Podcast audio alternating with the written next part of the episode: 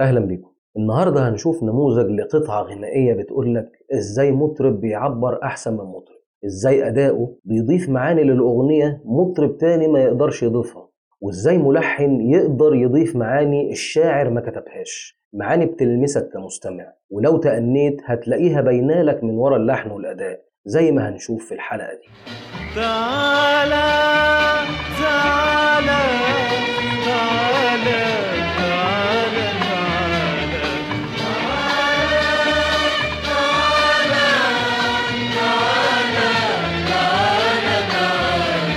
الكوبليه الأخير من أغنية حاول تفتكرني اللي كتبها محمد حمزة ولحنها العبقري بليغ حمدي وغناها العندليب الذي صنع للضعف مجدا.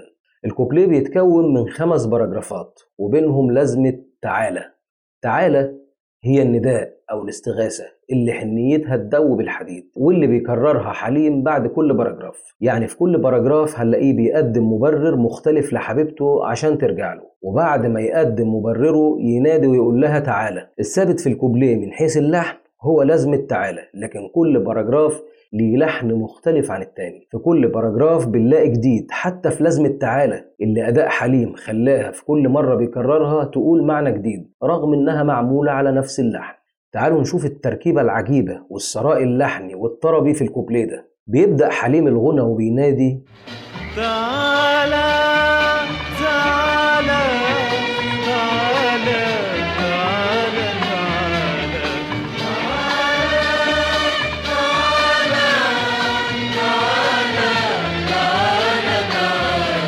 النداء هنا معمول من مقام النهاوند اللي فيه رومانسية حزن والكورال بيرد عليه. جوابات صوتية عالية يعني بتتقال من مستوى صوت مرتفع وده طبيعي لأن المنادى هنا بعيد وبتتقال الكلمة خمس مرات. تعالى تعالى تعالى وتعالى تعالى. بتتقال على إيقاع ملفوف. السر في لحن السينيو أو اللازمة دي هو اللعب على المد اللي في نص الكلمة وفي الألف اللينة اللي في آخرها كلمة تعالى. واللي بيدينا في حد ذاته معنى ما كتبوش محمد حمزة. في المرة الأولى المد بيكون في أطول حالاته تعالى. وفي تعالى الأخيرة بيكون في أقصر حالاته تعالى تعالى. يعني بيبتدي من الجواب من اللهفة والأمل في الندى والعشم في إن حبيبته ترد وبينتهي بفقدان الأمل في الاستجابة فبيجي القرار. وفي النص تدرج ما بين اليأس والأمل ما بين القرار والجواب. بيرد عليه الكورال النسائي الكورال الرجالي هنا شبه مختفي. عشان الصوت يبان حاد ورفيع أكتر عشان يبان فيه الوجع والألم أكتر. بعديها بيجي أول paragraph. خلي الشمس مع ابتسامتنا. تطلع وتنور دنيتنا. هنلاقي الجملة طالعة من حليم وفيها كل الخيال الحلو.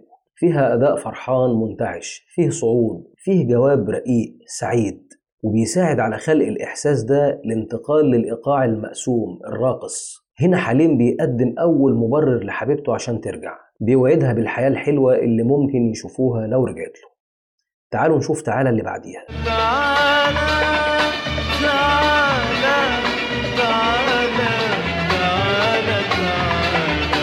شفتوا وقفته على الألف اللينة هنلاقيه قطم المد وكأنه وهو بينطق حاجة نخسته في قلبه وجعته. ما قدرش يكمل الكلمة زي ما اللحن مرسوم عشان يحكي عن وجعه بشكل جديد.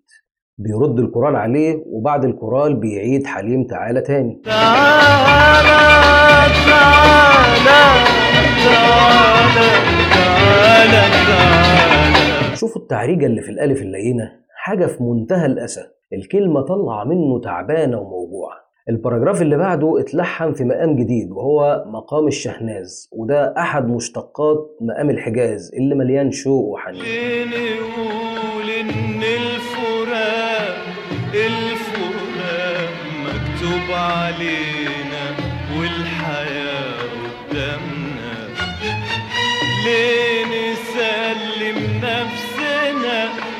لليأس ونقول انظلمنا ليه نقول انظلمنا هنا حليم بيلوم حبيبته بعد ما كان بيغريها في الباراجراف الأول بس لوم بيسبقه حنية واستعطاف.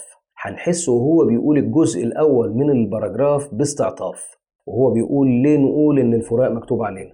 فبيقولها بحنية من القرار لكنه بيعلى لفوق ويطلع للجواب وهو بيقول ليه نسلم نفسنا لليأس ونقول انظلمنا إلى آخره. عشان يبان لومه وتوبيخه ليها على غبائها وبعدها عنه. رغم إن الحياة ممكن تستوعبهم مع بعض لكنها مصرة تبعد. وبعد ما تبعد تشتكي من ظلم الدنيا ليها. بعدها هنلاقي لازمة تعالى. وفيها برضو أداء ومعنى جديد من حليم.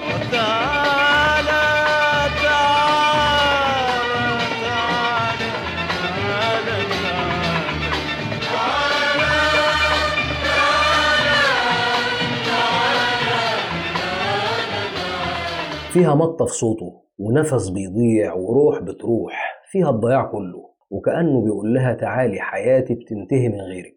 ونلاحظ الجمهور اللي بينفعل بل وهاني مهنا اللي خبطت صوابعه على الأورج وهو بيقول مع الإيقاع بتعلى عن الطبيعي مع كل paragraph بعد عبد الحليم ما بيقول والكورال بيردد.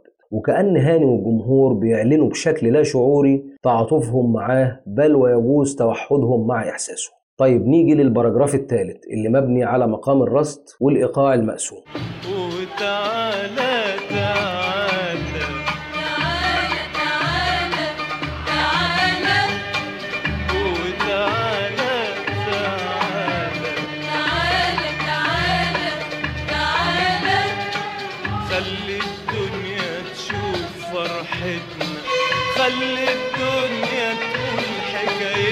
عبد الحليم هنا بيقدم إغراء جديد لحبيبته عشان تيجي. بيوعدها إنها لما هتيجي هيكون في حاجات حلوة. وساعد على ده الإيقاع اللي بيرقص. هنا تعالى اللي بيقولها مع الكورال جوه ال paragraph. مش ندا واستغاثة زي اللازمة اللي بتتكرر. لا دي فيها واحد بيدلع حبيبته. بيقول لها تعالي أرقصك زي ما تكون انت وهي في مكان وهي عاوزة تمشي وانت تقول لها تعالي تعالي بس وتشدها من ايدها عشان ترقصه. كأن حليم بيقول لها تعالي خلي الدنيا تشوف رقصة فرحتنا. لكن فجأة وهو في الحالة دي بيفتكر إنها مش معاه وإنه بس سرحان بخياله فبيتوجع أكتر وصوت استغاثته بيزيد وهو بيقول تعالى.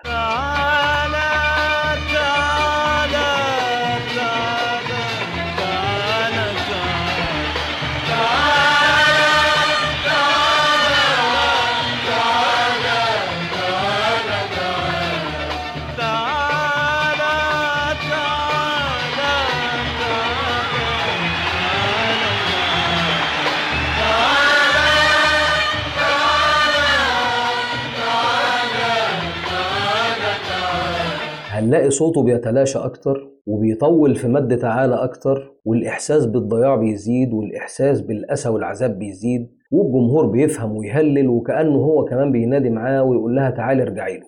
وهنلاقي الكورال الرجالي دخل في الموضوع وبدأ هو كمان يقول تعالى رغم إنه شبه ساكت من أول الكوبليه وكأن كل اللي ما كانش سامع الندى سمعه وبدأ يردد معاه. الثلاث باراجرافات اللي فاتوا دول بيعيدهم تاني ولازمة تعالى بيكررها تاني ومع كل تكرار هنلاقي جديد هسيبكم أنتوا تطلعوه. وبعديها هدخلكم على حاجة قتلة. اسمعوا الأول قبل ما نروح لها.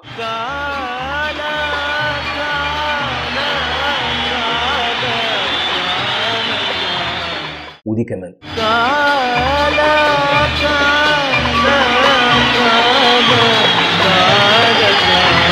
وكمان دي. تعالى تعالى تعالى تعالى وبعد ما غلب من النداءات بيدخل بباراجراف جديد ويقول من مقام الكرد اللي كله حر أو عذاب. ياللي وانت بعيد معايا نفسي يوم تسمع ندايا نفسي. انتبه إنه قاعد ينادي وهي مش بترد. فقال لها نفسي في يوم تسمعيني وهنا تيجي تعالى جديدة خالص. تعالى بتقول قد إيه عبد الحليم كان بيغني وكأنه بيمثل. تعالى هنا جاية وهو تقريبا بيطلع في الروح بيموت فعليا. خلاص كل حاجة اتقالت وهي مش بترد ومش بتسمع.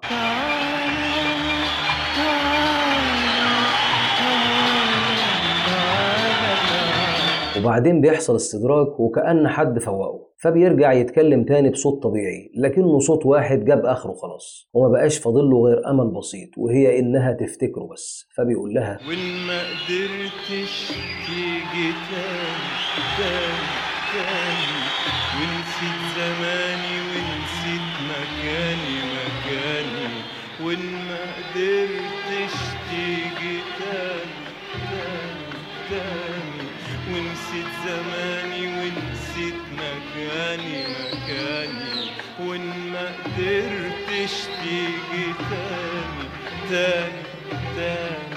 ونسيت زماني ونسيت مكاني مكاني. نلاحظ هنا انفعال الجمهور اللي فهم إنه خلاص بيقول لحبيبته آخر كلام وكأنه الجمهور بيقول لها تعالي بقى كفاية هيضيع منك. وإن ما قدرتش